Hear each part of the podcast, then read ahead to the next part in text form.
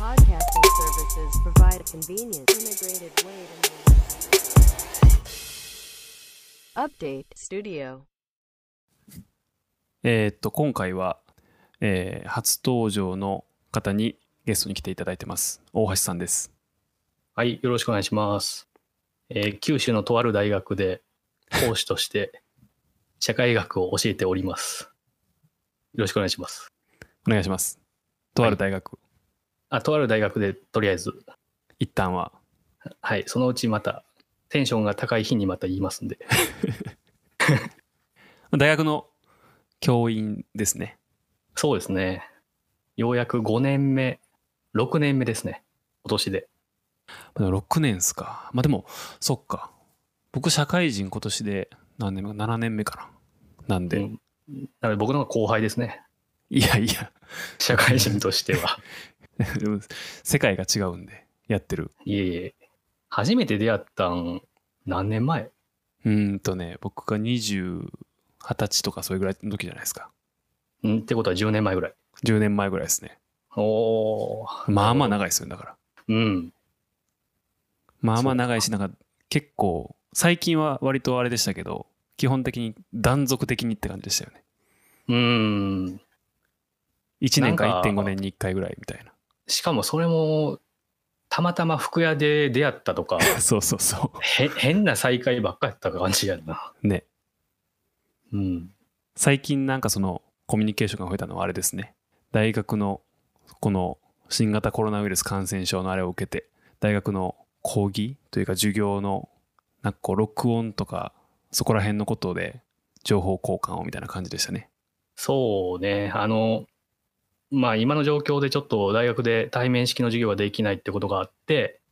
で、まあ授業動画を撮らないといけないってことで、やっぱりマイクとかカメラとか、なんかその辺は福永君が詳しいという噂が結構ネット上でも飛び交ってるので、まあ結構そういう話も昔してたっていうのもあって、で相談して、まあそこからそれもそれこそ何年も連絡取ってなくて、いきなりその 連絡というか LINE を送りつけた感じやったかな。そんな感じでしたね。まあでもたまたまなんか去年の秋ぐらいからポッドキャストを始めたのもあって、一応なんか音に関してはこんな感じがいいっすよって言えることはあって、そうね。あの勝手に聞いてます。で、そう、意外と聞いてくださっていて、出るに至るって感じですね。うん。どう、どんな感じですか？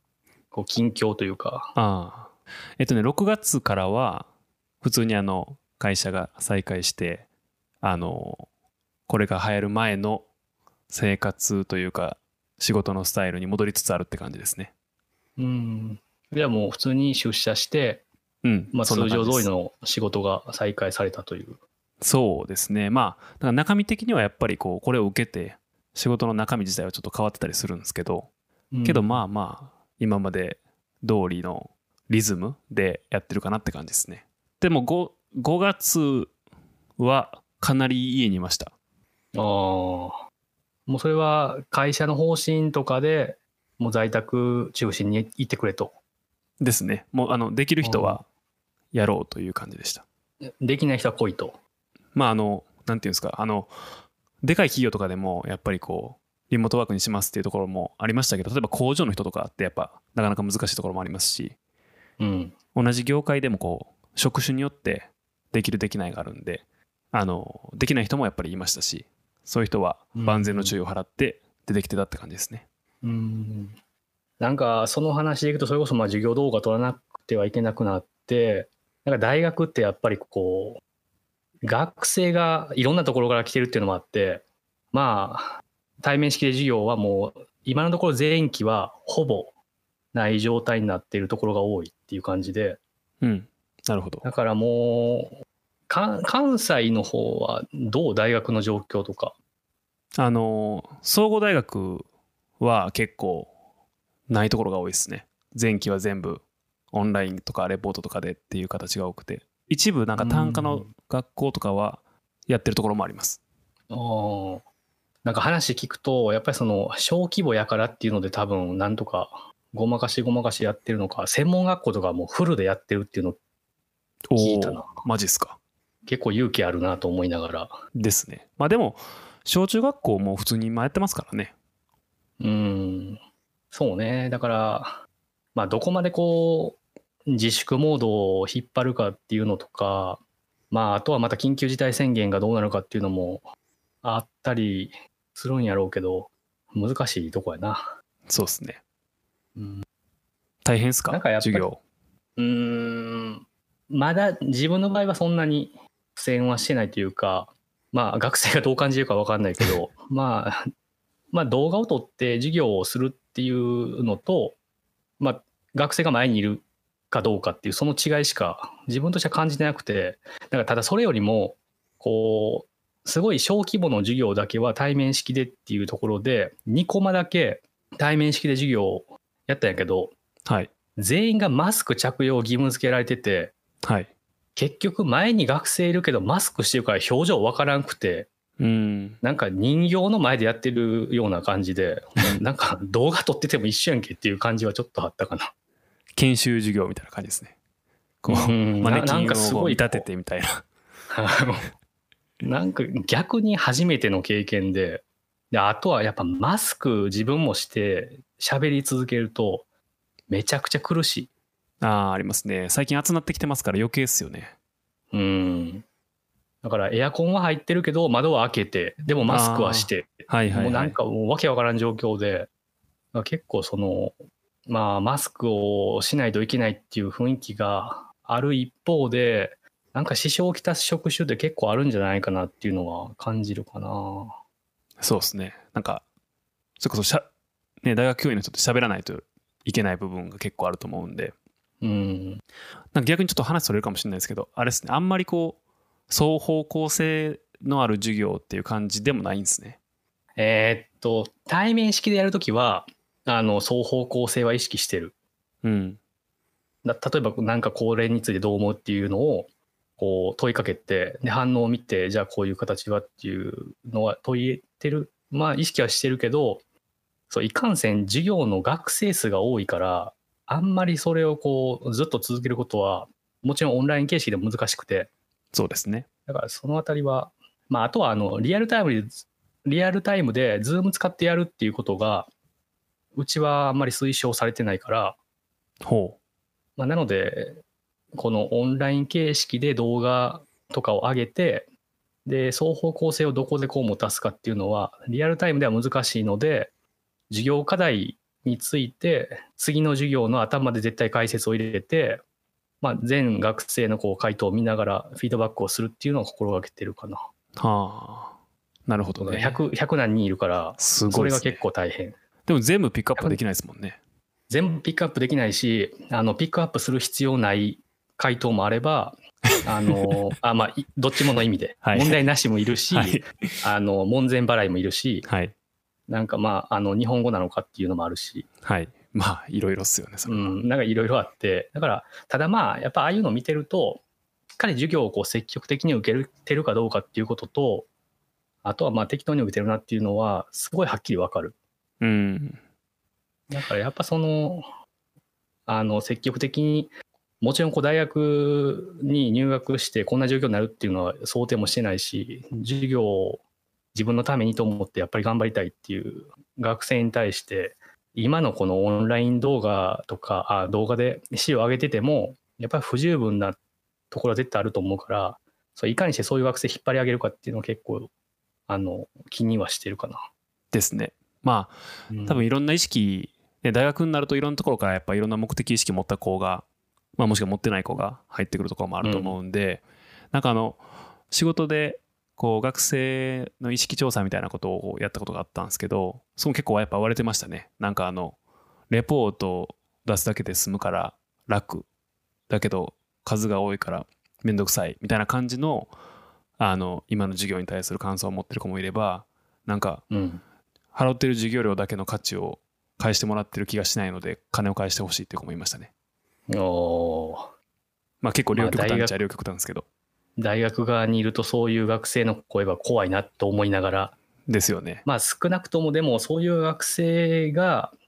まあいる、むしろこう積極的に受けようとしてる学生がほ全てだっていう前提に立たないと、多分そういった、まあ、教員側のこう、まあ、好きというか、生気みたいなものに、こう学生が、いや、ちゃんとやってくれっていう声を上げてくるんじゃないかなとは思うかな。でもなんか結構大学の教員の人は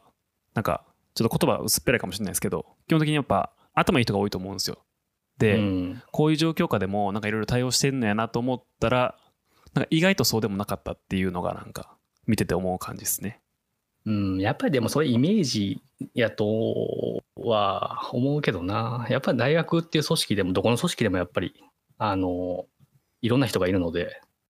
すごいこう頑張ってやってる人もいれば、あの、ふざけんなって人もいるし、ちょっとあれですね話しづらいあれですね。なんか微妙なふり,、をしたなと思いました。カバーはしてやるから、大学名は出してやりという。うん、でもやっまあ、あの、まあ言えることは、この、やっぱりオンライン形式で授業をやるっていうことについていけない人は意外と少なくない。うん。だから、こう、普段からパソコンとかに操作慣れてそうやなっていう人でも、意外とそうでもないっていうのが結構こう、如実に現れてるかなっていうのを感じるな。まあでも今回ので割といろんなものがはっきりしたっていうのはありますけどね。うん。なんかあの学生の声を聞いてるとこうまあよく使われてるのは Zoom やと思うんですけどこう Zoom とか使ってみてどうですかっていう話をすると結構通信の状況によって音声とか映像がブツブツ切れるっていう話はそれがやりづらいっていう話は結構聞こえてきてて。それ学生の通信制限的なことが問題なのかな？うんじゃないかなと思ってるんですよね。なんか僕とかは結構家でもバリバリパソコン使っていろんなことをする人なんで、なんかネットの速度は割と命というかそれこれがなくなると何もできなくなっちゃうんでうん。 NURO とか去年引っ越したタイミングで引いてわりかし速いスピードでっていうのは意識的にやってるんですけどなんかパソコン持ってない子とかもしくは家のネットって携帯回線だけでやってますっていう子も結構いると思うんでうん。なんかソフトバンクとかソフトバンクだけじゃないか大手キャリアがなんかこのこれに対応して何ギガ分かは無料で追加チャージできるようにするとかやってましたけど多分それでも使い切っちゃう子は、まあまあある程度おるんやなとは思いますけどねそれが原因ちゃうかと思ってるんですよモバイルデータ通信だけで普段生活していて、はいで、普段であれば別にそんなに授業に使うことはなくて YouTube 見てるぐらいやけど、それに追加されたことによってっていうことか。そうですそうですうん。YouTube ありそうやな。もそうですし結構なんか大手キャリアはそういう特定のサービスをあのゼロレーティングって言ってあの通信のカウントに換算しないっていう仕組みを取ったりするんですけど、その Zoom とかもそうやってくれたらいいのになと思ったりするんですけどねそう簡単にいかへんのかなと思ったり、なんかことズームに関して言うと、あれ40分以上になって3人以上であれば有料にしないといけないっていうのが、教育機関とかやとそれが少なくとも5月中までは制限がなくなってて、はいそうですそうです。で今も使えてるけどな。あマジですかうん、ただ、ちょうど多分そこに、あの、LINE が引かれてるのか、40分過ぎると、極端に通信が悪くなったりする。へえ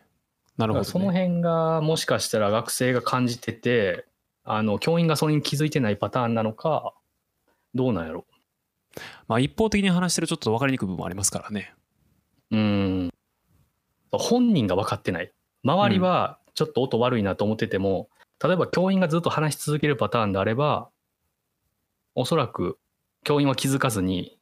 で学生の顔もあんま見てなければ、聞きにくいなっていうのに感づけないというか、だからそういうのも含めて、やっぱり差がある気がする。教員の、その、メディアに対する、こう、リテラシーみたいなものが。うんなるほど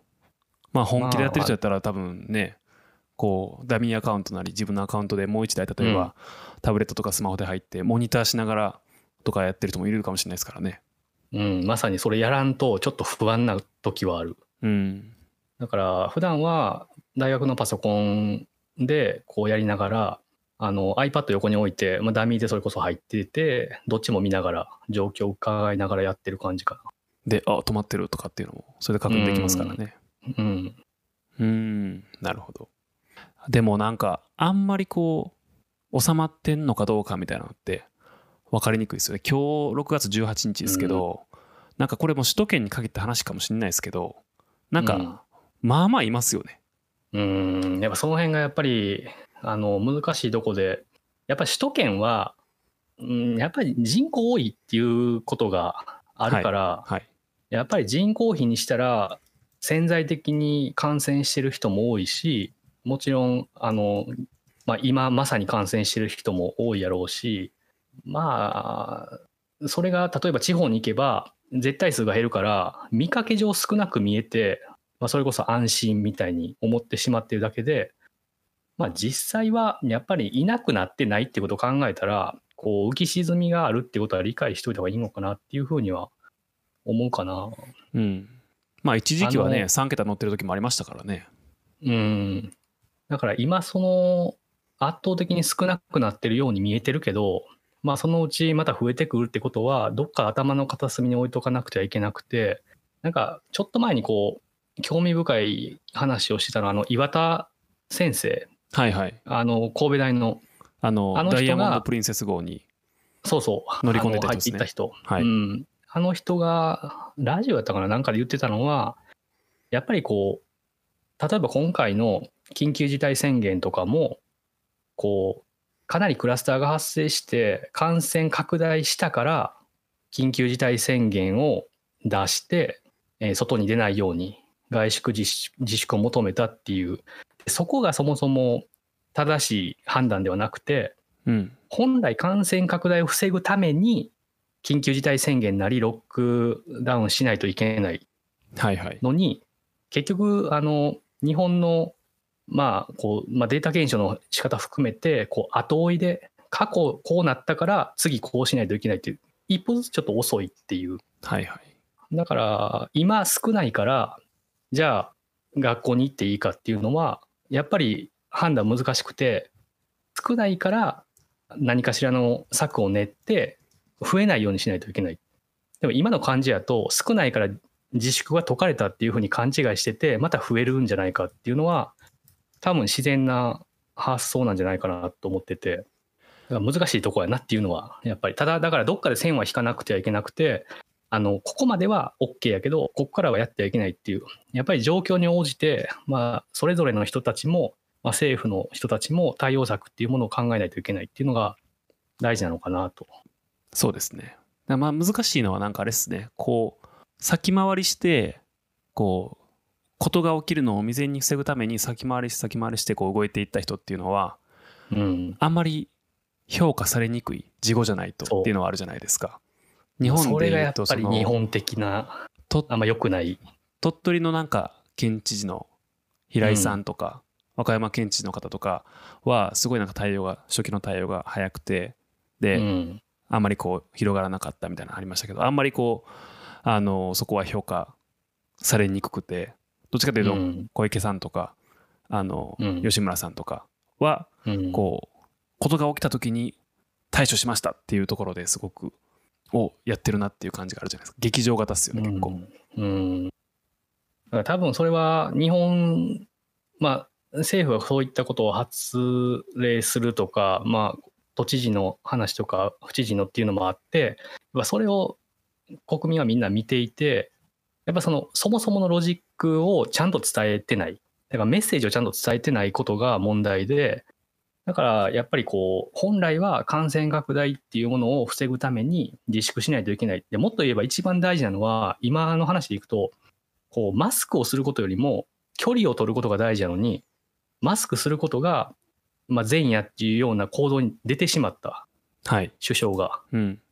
それやっぱりすごい問題で、やっぱあの、みんながみんなそういった、あの、先回りで対応することが大事やとか、やっぱりそういったことを考えれる人ばっかりじゃないので、だから、そのあたり、こう、メッセージとしては、何を伝えるべきかっていうのをもう少し考えた方がいいのかなとは思うな。マスクの話になりましたけどマスク届きましたよとうとお、届いちゃった。う2日前に届きましたおうちょっとさすがに遅すぎるかなとは思いますけどねうん。いらんな。もう手に入りますからね言わん方がい やちょっといやでも遅すぎたのは事実ですよこれは。あと1ヶ月ぐらい早かったら、まあ、使ってたかもしれないですけど。まあ主観やから別にいいよな、それは。あの、捨てましょうって言言ってるわけじゃないので、はいそうです、うんいらないな。はい。もうなんか遅かったって感じですね。でもほんまになんかなかった時もやっぱありましたし、うん。なんかうちとかやったらでも、母親がこう心配して作って送ってくれてそれを今使ってるって感じですけど。まあそのタイミングとかで来てくれたらまあありがたかったなとは思いますけどね。うん、マスクの話もその岩田先生が言ったのはやっぱりマスクはそう予防になるっていうのはやっぱり科学的に解明されてるかって言ったら結構微妙で。で飛沫で飛沫を防げるのも要は自分がもあ少なくとも自分がマスクをしていることによって感染を防げるかっていうとそれは間違ってて。で自分の飛沫を相手に飛ばさないかっていうとそれができるのはあの不織布製の医療用だけで布マスクはそもそもそれもないっていう、あマジっすか？うん、だからそう考えておいた方がいいのでマスクしてるから OK っていうのがやっぱりやそもそも間違ってて。だからマスクしてるからくしゃみ咳してもいいかってそうも間違っててもう布マスクなんであれば普通にマスクしてない時と同じように行動を取った方がいいっていう。うーん。だから一番大事なのはやっぱり距離。だから距離取ることはマスクどうこうじゃなくて一番感染を防ぐ手立てになってるからマスクをしてるから近づいていいっていうなんかよくわからん発想になってることがやっぱ多いので。まあなんかマスクはもう今多分。あれっすもんね。マナー的になってますもんね。そうそう。だからもうそこの方が効果があるんじゃないかな。特に日本人的には。ん。なんかしてないと嫌な顔されるっていう。免罪符みたいになってますもんね。マスクつけて,、うん。つけてるのがいろんなものの。でもそれがそもそも間違ってるっていうのをやっぱりちゃんと誰かがメッセージとして送らないといけないと思うな。だからマスク配ってる場合じゃないよな本来。しかも布布のやつ。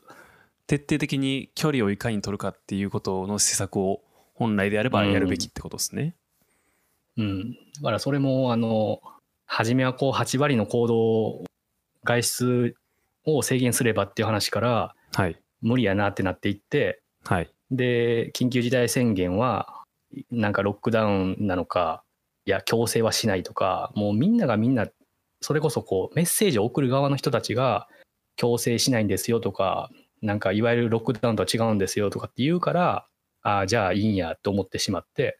こう混乱を招いてるっていう。だからはっきりとこれだけは正しいっていうことをまず言ってでそれのまあ周辺的なこの行動っていうのはそれぞれで、えーまあ任せますよ。ただあの距離は取らないといけない。外出はしてはいけない。それぐらいは言った方がいいんかなっていうのはちょっと感じるかな。でもこう、まあ、いろんなあれはありましたけど、まあ、みんなうん。5月ぐらいは結構じっとしてたじゃないですか。5月のゴールデンウィーク明けるまでぐらいは。うんでなんかこう5月の2週目とか3週目ぐらいからそろそろええんちゃうか的な感じが出てきてもう今は普通に出てますよね。出てる。まあさすがにこう県越えて大移動するとかはあんまないですけどうん、それがこう5そうそう月ぐらいに自粛をしたからでそれこそ感染者も見かけ上減ってるからもう感染者はいなくなって解決したかのようにこうみんなが外出しだしてそれがこういわゆる数字に基づいたっていうよりもなんか我慢できなくなって理由付けしてるだけなんじゃないかなって思う時もあって。もう我慢したからいいよねみたいなねうん、だから5日仕事行ったら2日休めるみたいな発想と一緒なのかなと思ってなんかそうじゃなくて そもそもあの状況は変わってなくてやっぱりあの、まあ、外に出て人が集まれば感染するってこともあるしあの完全にこう解決策っていうものは出てないっていうことをやっぱり分かっといた方がいいかなっていうのは感じるな。なんかまあもうマスコミも結構飽きてきた感はあって最近こういう系の発信って少なくなってきつつありますけどなんかうん。まあ絶対毎日見るのは東京都は今日何人でしたっていう情報ぐらいですね。こう流れてくるのはですけど普段どういうところからこういう系の情報って仕入れられてます、うんあの人数に関してはなんかあの東洋経済オンラインっていうサイトがあってそこは東京だけではなくて国内全体の1日おきあ1日ごとの感染者の推移とか退院者の推移とかなんかいろんなデータがちゃんと示されてるサイトがあってそこで、ま、人数的な把握は、ま、毎日見てないけど、ま、見るときはそういうので見てたり。であとはやっぱりこう、ま、自分の場合はあのお医者さんに直接聞くことがあったりはい。で、あと、まあ、あの、厚労省のデータとかを、やっぱり見た方がいいっていうのはありつつ、ただ厚労省っていろんなところにこう、深いところにデータとか大切な文章が入ってるから見にくい。うんなの、で、多分一般的に分かりやすい表現で、あの、ここまではしないといけないなっていうのが視覚的に見えるのは、首相官邸のサイト。へえ。そこが一番あの、うん、みんながアクセスしやすくて、結構大事な情報が載せられてる。しかも、あの、分かりやすい。ああ、これっすね。今貼ってもらってるやつ。確かに。結構平易な言葉で、専門用語もそんなになく、でもこれはやりましょうねっていう、なんか、絵とかも使いながはいら。説明されてるので、それがいいんじゃないかなっていう。確かに結構なんかこれは東大元暮らし的な感じはありますね。うん。意外と首相官邸にっていう。ああ、ちゃんとそれがちゃんと、というか、なんか、これを、チラシとかを貼ってくださいねみたいなのもあるし。うん。ああ、確かにこれは分かりやすいですね。非常に。まとまってますね。必要な情報がコンパクトに。だからそういうところがいいんじゃないかなと。で、あと、まあ、個人的には、その、岩田先生とか感染症の専門の人の、なんか情報がどっかにないかなとか、あとは山山中伸也先生。はいはいはい。兄弟の。はい。あの先生も独自にこの状況になった時に、ウェブサイトを立ち上げて、やられてましたね。解説をするようなはい。ページがあるので、なんかその辺を見てると割と、なんか理解しやすいのかなっていう。うん、なるほど。まあ、じゃあ結構、マスメディアからのニュースとか、そこら辺にはあまりって感じですね。うんななんかあのちょうど最近読んだ論文でなんかこうマスメディアの機能的には例えば記者が取材をして情報を一般的に分かりやすく報じるっていうのがなんか定型になってる一方でそのサイエンス科学的なものとか医学的なもの特にこれを記者が取材してそのまま伝えるのが一番いいけどそれだと難しすぎるからメディア側、まあ、記者も含めてメディア側がこういう感じに言った方がいいかなって改変することで逆に事実が曲がってしまうっていううん。なんかそういった論文があってもう確かにそうやなだから難しいのかなとだからメディア側も多分まあもちろんあの、まあ、メディアバリューというか、まあ、自社の収益のためにっていうふうにやってる人もいると思うけど結構苦戦してんのかなっていうのは感じるな。そうですね。だからまあ、この新聞とかテレビで報じられている内容を、まあ少なくとも鵜呑みにするのはあんま良くなくて、なんかどっからの情報なのかなっていうふうに、こう、多少アンテナを張っておいて、で、もし当たれるんであれば、その元の情報は何なんだろうっていう拾いに行くような動作が非常に大事なので、うん、まあ、できる人はできるだけ、まあ元のデータに当たりに行く。それが英語だったとしても、必要であれば多分当たる必要もあるやろうし、まあ難しければ、こう少なくともこうメディアの情報っていうのは、メディアは仲介してるだけなので、大元の情報が何かっていうのを意識する方がいいかなっていう。なんか結構、大手のニュースサイトとかだと、まあ特に海外のメディアとかですね、は、なんか割と一時ソースが貼ってあることが多いですよね。うん、けど、日本のメディアは結構、なんかこう、速報的な感じでこう、スパーンってやっちゃうことが多くて、それの出典元は、なんかこう、なんとかかんとかが報じたところによるととか、なんかかなりね、この前これ言ってたん聞いたんやけどぐらいのテンションで出してくるところは結構ありますからね。うん、なんかその辺はもしかしたらこう、に日本のメディア教育の立ち遅れなのかなって思うところもあって、なんか海外、それこそ北米とかやとメディアリテラシーの授業って国語の中に入ってるとか、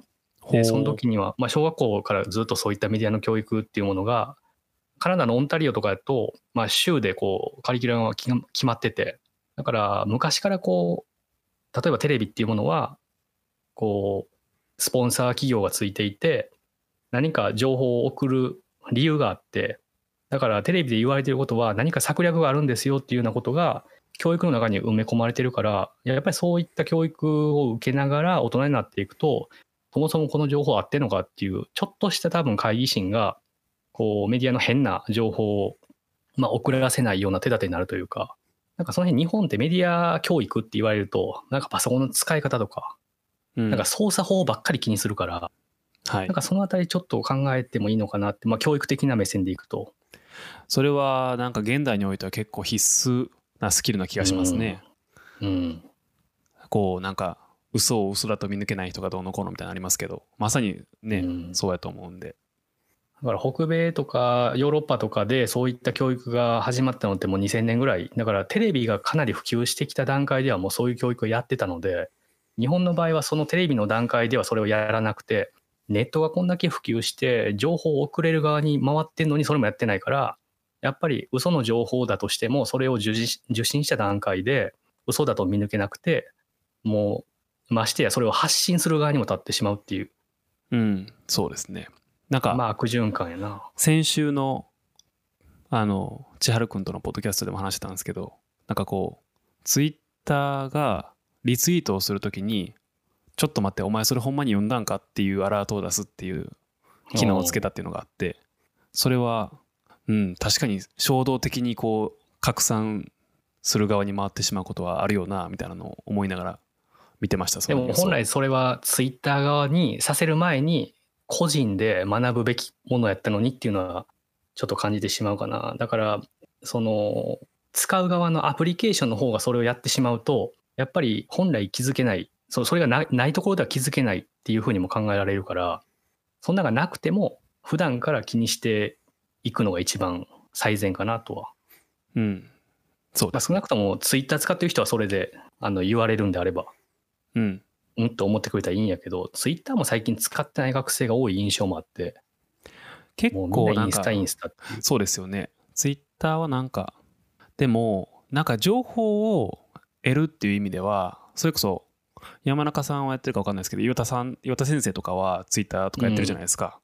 うん。だから一時ソースを発信する人間が発信してる内容をリアルタイムにキャッチできるっていうのは、なんかメディアとしては一個、すごく価値はあるなとは思うんですけどうね。ん。もう今の時代だからこそ、それにこう当たれるような、こうメディアの発展がある以上は、やっぱり使える人はどんどんそういうと、そういうところで自分から情報を取りに行くのがいいんじゃないかな。ただまあ一方でなんか、あの、3.11の時とかもそうでしたけど、うん、あれ2011年ですよね。だかこういう、こういうのがあると、やっぱ結構ネットがギスギスしがちな問題っていうのはありますよね。うんやっぱその2011年っていうところがいいところで、あの、やっぱ日本では特にこう2011年のあの東日本の震災の時に、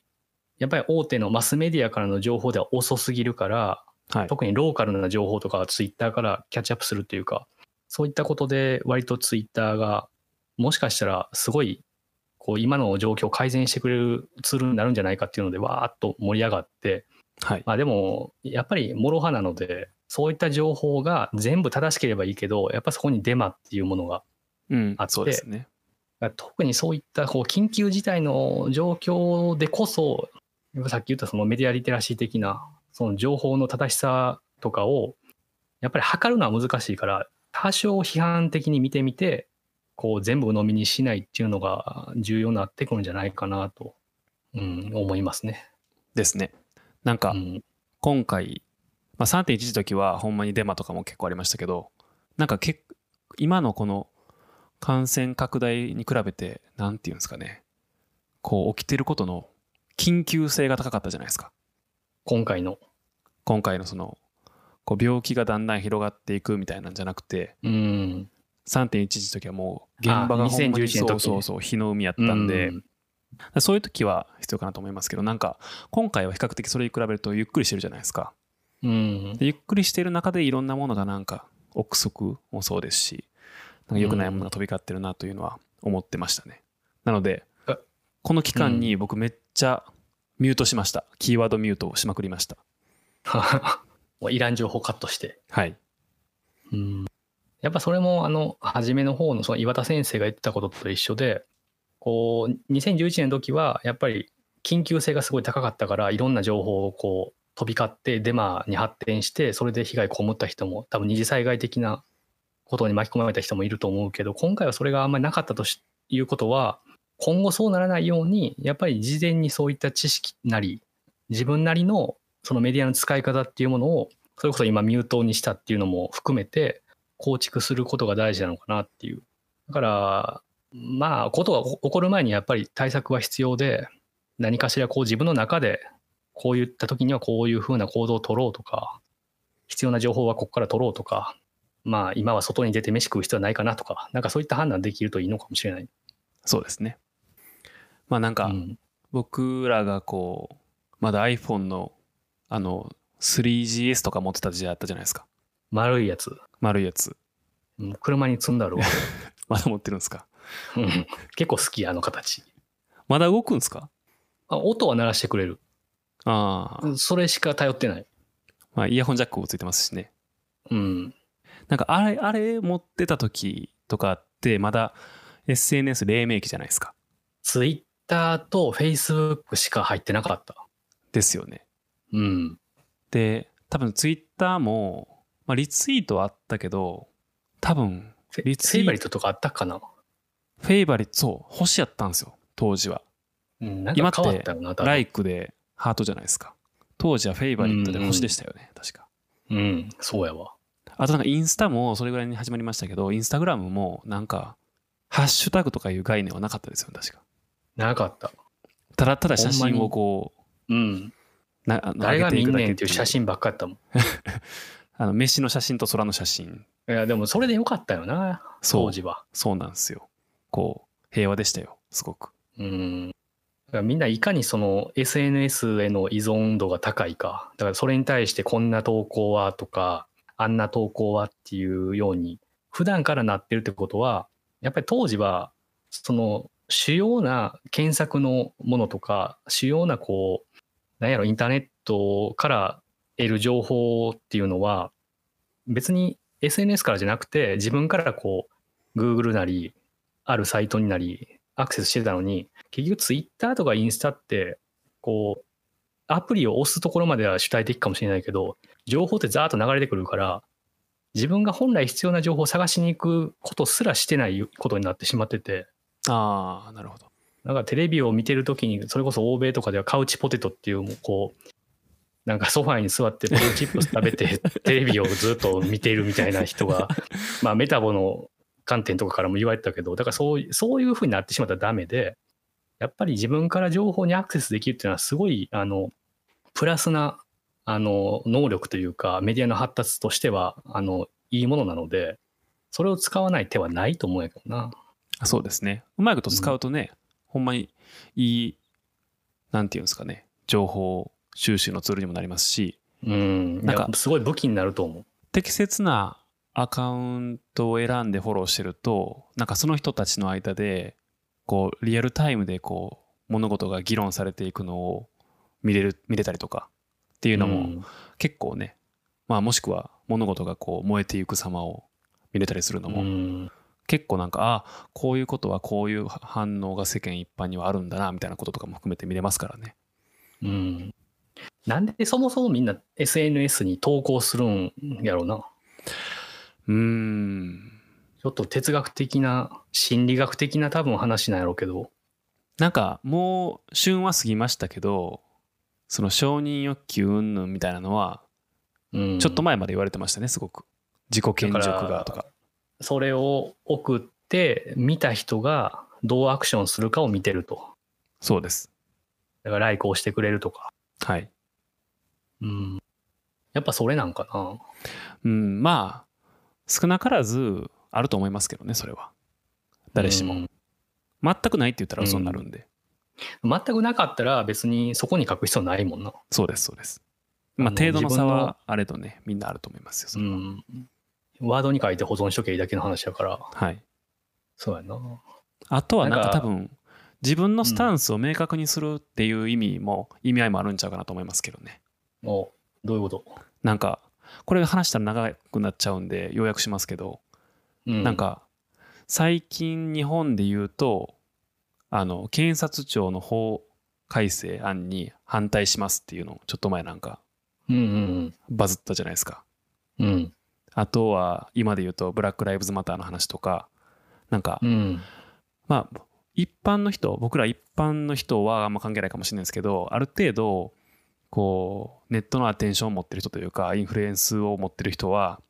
なんか発信しないことはその問題に無関心になることと同じであるみたいなっああ、なるほど。ていう意味でなんかこうお前はどう思うんやっていうのを早々に出しておかないと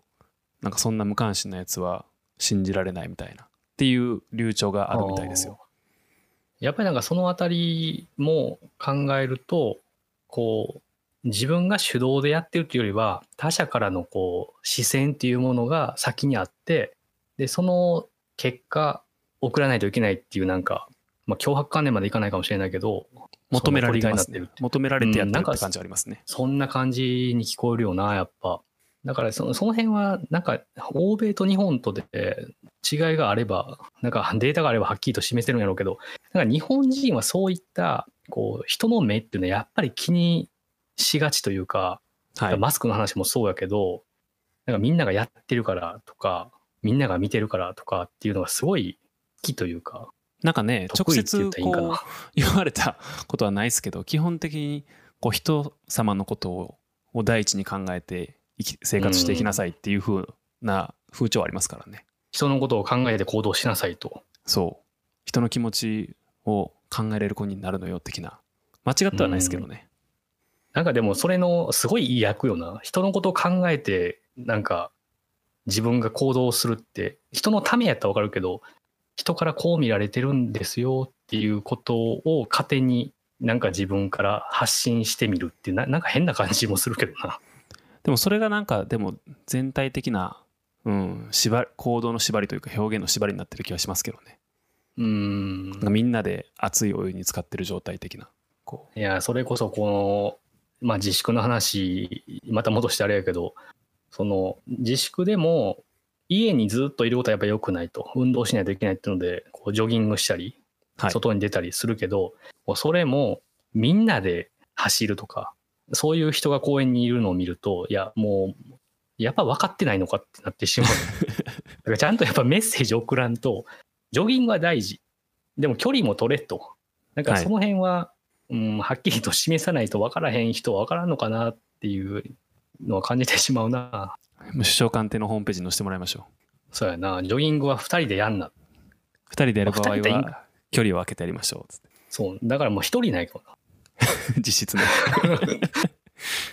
うんなんかその辺は、うん、なんか人の目を気にしないことが大事っていうのは言ってたかも誰かが。うん、いい意味でね。特にこん、うん、今回のことは。だから人と違うことを認めていきましょうっていうのは、それこそこう、会社によってはリモートワークできる業界もあればできない業界もあって、で、周りはみんな出社してるから自分もリモートでできるけど出社した方がいいんかなっていうのがやっぱ日本人的な発想というか、うん。やっぱ人と違うっていうことも別に問題ないと、むしろ今はそれが求められているっていうことを理解した上で行動を取った方がいいんじゃないかなって。まあ、まあ別にマスクしなくても、あの、遠かったら絶対感染しないだろうっていう、それぐらいの距離離れ、だから1キロぐらい遠くにいるやつでマスクしてなかったら、なんか殴りに行くみたいな発想とか絶対ありえないし。いや、でもネット上ではそういう人がいますからね。うん、だからそれが 自粛警察的な人そうそうそうです、そうです。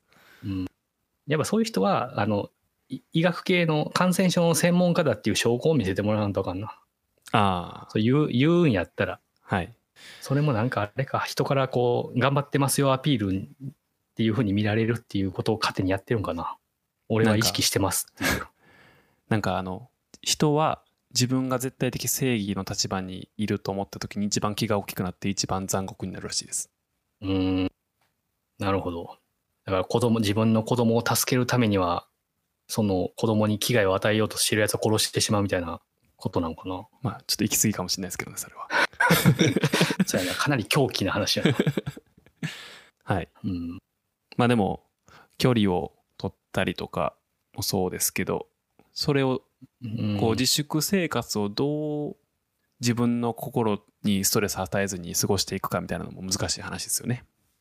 難しい。だから、うんそうね。まあエンタまあメ、エンタメは結構なんかうんみんなあれらしいですけどね。がっつり見てるっぽいですけどね。あ家にいるときはっていう。はい。そうね。4月5月、確かによく家で映画見てたな。今ちょっと見てないけど。うち UNEXT 契約されてるから、はい。結構こうずっと映画を見る時間が、今回のこの状況もあってか、時間が取れたので映画を見てて、なんかあの、サイト、何だっけ ?IMDB はい。とかで、こう、映画を見ると、それ見に行って、で、自分の中で評価して、で、あ、これは7点ぐらいあるかなっていうので、6点ぐらいやったら、あ、見る目ないなっていうふうに自分を納得させたり、なんか自分が評価あんま低いなと思ったやつを、こう見に行って7点以上あったら、うん、なんか価値観合わんなとかって、な なんかその、まあ結局人の目気にしてんねんけど、それは。しますね。うん。なんかでもこれ結構昔誰かに教えてもらってよく見てるな。あの IMDB。はい。結構見ます、僕も。で、あの、同じように映画見て、自分の中で点数つけて、で、IMDB とかのレートを見に行って、それが自分の評価、自分めっちゃ高い評価してるのに、なんかそのスコアが低かったら、なんかちょっとテンション下がりますね。うん。なんかやっぱ7点って結構なラインみたいよな、これ。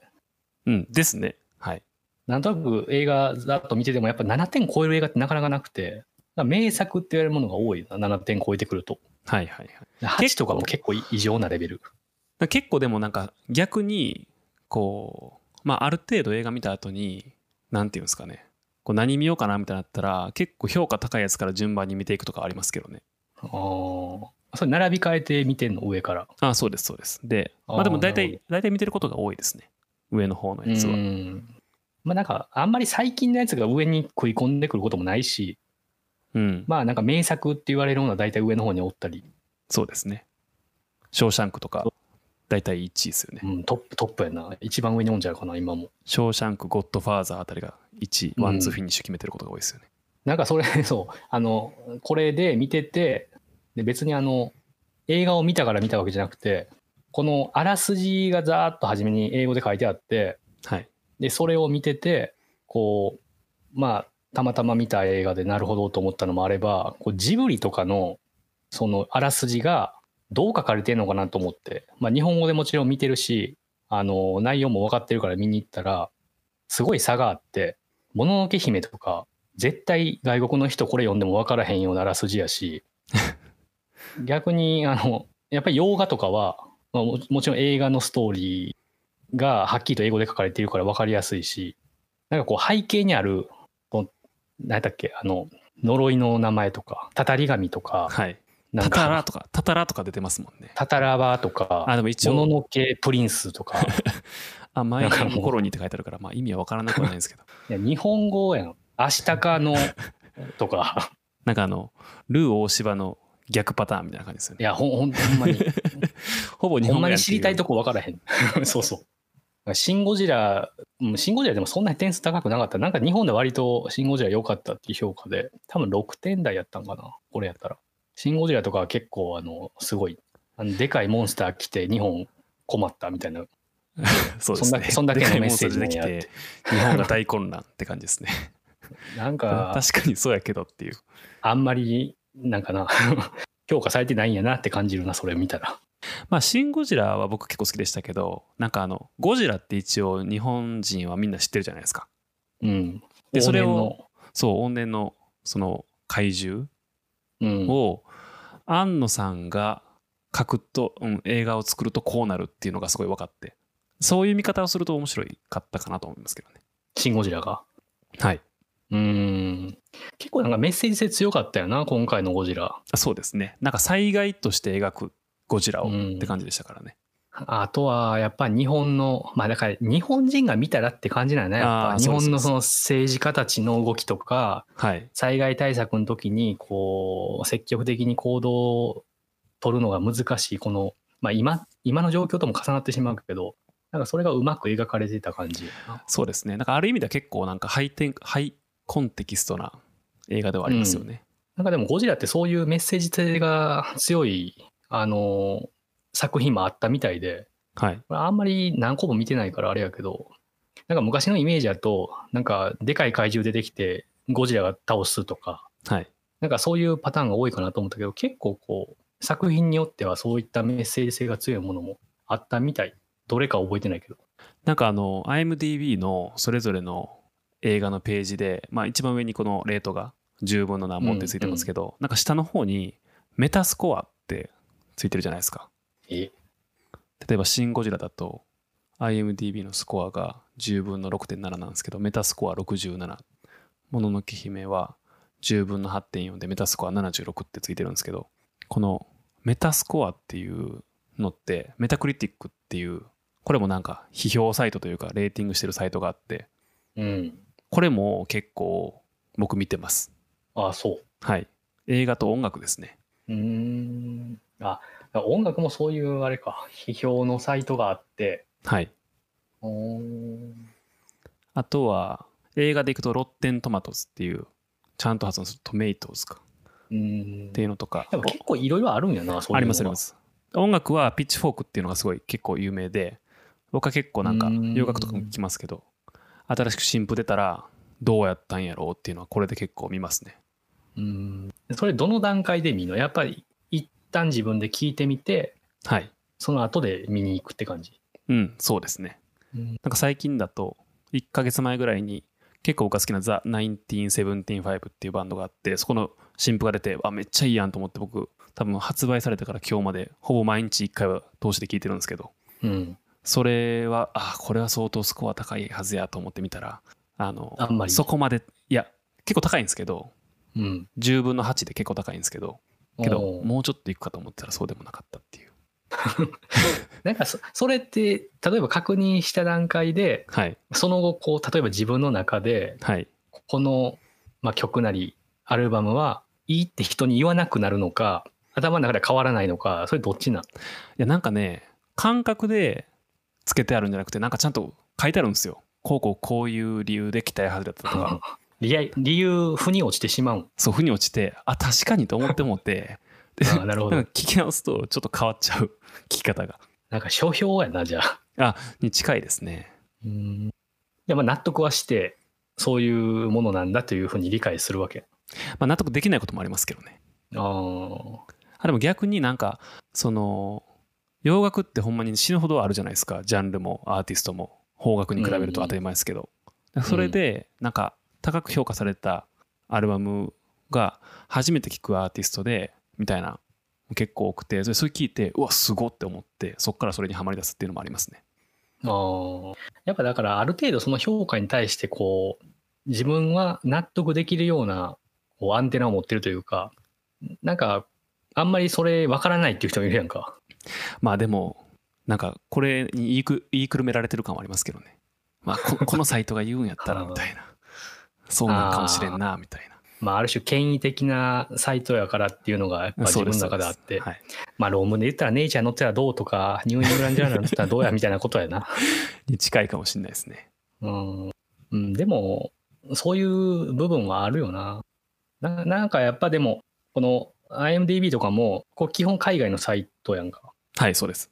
ほんならやっぱり書いてる人の多くはアジア人じゃないんかなっていうのがあってはいやっぱりそのは背景にある状況とか、まあ、歴史とかそういったことに深い知見を日本人よりは持ってんのかなと思うとやっぱり評価にばらつきが特にこう自分が見て評価があんまり合わなかったなと思うのもあるのかもしれないなっていうのは最近感じてて。ああありますねそれは。うん。だからこれは多分ジブリとか見たら日本人はすごい納得するけど海外の人からしたらやっぱり分からない部分が多い。なんかこう、その宗教的な背景とか歴史的な背景とかで知らないことがあるとやっぱり理解できないところとか細かい描写とかをこうキャッチできないっていうのもあって。なんか、うん。なんかで読んだんですけどこう昔から結構欧米諸国では自然は征服の対象でなんか日本というかアジアは結構それと共存共栄していくみたいなスタンスが強いみたいな思想的にっていうのがなんか読んだことがあってなんかジブリとか結構そうじゃないですか？ジブリはもうほんまにストーリーの大方その自然対人口みたいなテーマ多いですよねでなん気はする。うん。か着地点としては共存ですよねやっぱりうん。そこがなんかあの日本まあアジアか日本か分かんないですけどと欧米とはなんか感覚ちゃうから分かりにくい部分もあるかもしれないですし逆に僕最近なんか見てて思うのはあのクリスチャンというかキリスト教のバックグラウンドがある映画は多分難しいなと思いますね。あ理解ほほんまの意味で分かってない気がするって思いますね。だから日本は特にこうその今なんとなく思ったのはそのトトロとかジブリやったら「まあ、千と千尋」とか「物語もそうやけどなんかやっぱ宗教的な背景結構あったりとかあとはこう、昔は神が宿るみたいな、はい。自然で言うとでかい木とかには神が宿ってるとかっていうのが、多分相性がいいというか、そういうところにこう、アンテナを張ってる人がこう作ると、ストーリーもそういう風になるのかなっていう。でもそれが共感しやすいですよね、僕らは。うん。だからやっぱそれは、ある種刷り込みというか、教育の中でそういったことを学ばしてもらってるというか、あの、学んできてて、だからどっかでこう、引っかかる部分がすごい多いというか、だからそのキリスト教も多分同じような感覚で、やっぱりこう馴染みが深い人にとっては、まあ、むしろキリスト教の人からしたら当たり前の話やけど、それをこう分かりやすく描くとあんな感じっていうのかな。ただまあ、それが分かりやすいかどうかっていうのは多分人によるんやろうけど、うん。そうですね。なんかすぐには確かに分からない。あの、ダヴィンチコードとかもなんかそういう、ああ。雰囲気強かったそうです、そうです。わかります、わかります。やっぱ若い頃に見ても分からへんな。ああ、それはね、あります。なんか、もう30ぐらいになってきて、大学生の時とかになんか見てた、大学生の時ってやっぱ暇なんで映画見るじゃないですか、いっぱい。うん。で、それを見返してると、なんか結構新しい発見というか、あ、うんこれってこういう話あったんやっていうの結構ありますね。当時映像のこうインパクトだけで見てたような映画でも、あ、こんなとこあったんやとか、ああ、そうです、そうです。自分の中でその何か発見というか気づきがあると、また違った見方できるような映画も。だから、多分今、最近の映画って、なんか、白人だけが出てる映画ってあんまないっすよね。うん、かなり意識してんじゃないかな、そういうのは。ねあると思いますけど、多分それも今中学生の子とか高校生の子って見てもなんかそんなに感じないはずその変化というかあ配慮してんだよなそういうのっていうのそれでも日本人はなんかな？いやアメリカとかイギリスとかの子でも気づけないんかな？ーいやでも単一民族国家の国はあんまり気づきにくいと思いますようん、そうやな。日本人は少なくとも分からんやろな。今多分見ても分からへん人たちいるんじゃない？その大人になってても。あ逆にっすか？うん、いやー、そうやと思うよ。うーんかもしれないっすそうね。なんか、うん、なんか映画、自分の場合はこう、なんか授業で使えるかなって思って見たりもすることもあるし、映画。はいはい逆にこう、まあ授業教材として使えそうなやつをあえて見に行く。例えば人種問題だったり、そのジェンダーの問題であったり、なんかそういったのがテーマになってるっていうのを初めに知って、で、映画見てみて、まあもともとそっちにアンテナ張ってるから余計にこう、あなるほどと思うこともあるし、全然、あの、意図しないところでそれが出てきて、せっかく映画見てたのに、なんか、なんやろ、手放しで楽しめなくなってしまったとか、メモしながら見たりとか、からそんなんもたまには、まあ、それ職業病なんかもしれないけど、だからやっぱ映画ってすごいこう教育的なツールにもなるし、あーそれはありますね。うん、いろんなものを学ぶっていう意味では、特に日本人からしたら、それは外国人と会うことが多い人は多いけど、やっぱりみんながみんなそうじゃないから、その向こうの文化を知るっていう意味では、いいツールになるんじゃないかなとも思うな。なんかあのうちの会社の人がなんかその映画の上映会みたいな版元のところからなんか上映券買ってで開いてその映画の上映会みたいなの開いてでそれをなんかその見た映画を題材に終わったとディスカッションするみたいな会をやってて結構なそれの手伝いというか運営とかやったことあったんですけどなんかうんまあそういう観点で映画選ぶとなんか結構ビシビシくるやつは結構ありましたね。いやー、あると思うな。ただでもその時にもディスカッションにガンガン入ってきる人もいれば、あんまりこうピンときてない人もいるのは、だやっぱりその情報をこう理解して自分の中でこう整理してる、するためのこの背景知識であったり、なんか今のバックグラウンドみたいなものがあんのかな。まあでも結構なんかな話できんのみんな、えっとねその場では。うん、映画自体が結構なんか分かりやすくその問題を描いてるやつだったんでああ、なるほど。なんか遠回しにじゃなくてなんか僕その時直近でやってみたのは「ソニータ」っていう映画だったんですけど、うん。なんかめっちゃ若い時に女の子がこう結婚花嫁として売りに出されてしまうような風習がある国で俺は私はもうそういうのは嫌なんですっていうのをなんかラップにして YouTube に投稿してでそれがこう世界的なムーブメントを生んだ的なうん。そういう話だったんですよ身売買、人権的なのがテーマなんや。そうですそうです強制うん結婚みたいなうん。ことに対するこうプロテストをするっていうそういうやつでしたらすすごい分かりやすいんで、終わったというなんか僕らからするとなんか明らかにそれはおかしいって思うじゃないですかうん。でもそれがなぜ起こっているのかみたいなこととかをなんかテーマ与えてディスカッションしてみたいなことをやってましたね、うんなるほど。割と意識高めのうん。だからディスカッションってやっぱ盛り上がると、こういろんな意見が出て、最終的にどこでこう終わらすかっていうか、着地点を持たすかっていうのにすごい悩まへん。ああ落としどころがねうん。何か、あの、それぞれででそういった価値観を持って、それがいいんですよっていう風な終わり方もあれば、なんか最終的にこう、ファシリテーター側が、こういったところが重要だったんですよって言ってしまうパターンもあると思うけど、ああ答え合わせ的な。うん。はいはいはい。その回ではどっちやった？のその回は結構もうグループに委ねて意見をシェアしてああこういう意見もあるんやっていうのを学び合って終わるって感じでしたね。こちらからなんか明確な正解は出さずって感じでした。うん。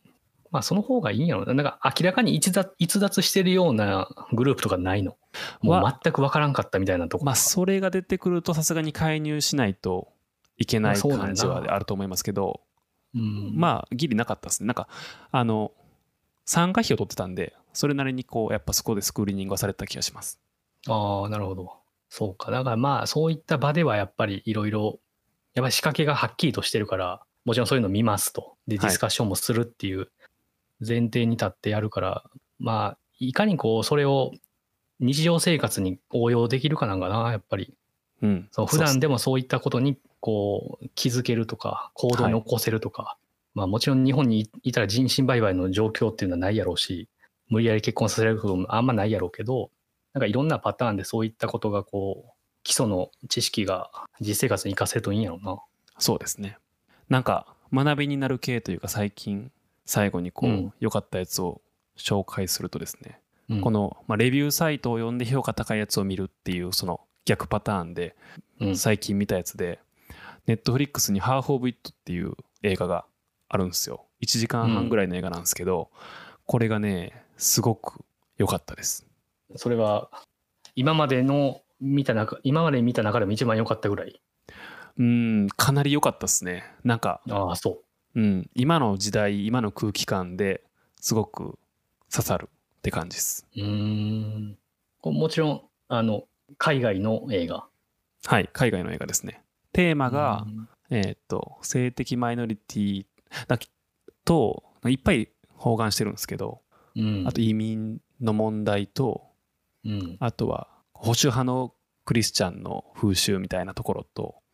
うん、みたいないろいろいろ包括してます。すごいね。なんかそんなのがいっぱい混ざってんのによかったよな。なんか情報過多にならへんかった。ね。うん。なんかね結構そういうのって最近多いじゃないですか。テーマとして取り扱ってるのが、うん結構なんか縮小気味でしたけど、全なんか作品全体の雰囲気というかがすごいそのそのテーマを包含している感じうん。が仕上がりがすごく良くて雰囲気も良くて、まあ、これは明日。千春にも見てっつって。で千春も見たみたいなんで明日それを話すんですけど まあそうね。はい。いやすごく良かったんでぜひ見てください。な今から見るわ。はい。ぜひ。はい。そんな感じですかね。使いどころある？いや今日はね 今日なんか種明かしをするところは2回目なんですけど今日はすごく良かったと思います。うん。ちょっと頑張ったわ。はい。これやっぱこれぐらいの感じの方がいいっすよ。その変にかしこまらないそうか。はい。まあじゃあまた呼んでください。ネタが溜まったらやりましょうはい。はいじゃあ、えー話した内容リンク作品等々ショーノートに貼っておきますので合わせて見ていただけたらというふうに思いますでは、えー本日初登場のゲスト大橋さんでしたありがとうございましたありがとうございました。お疲れ様でしたはい。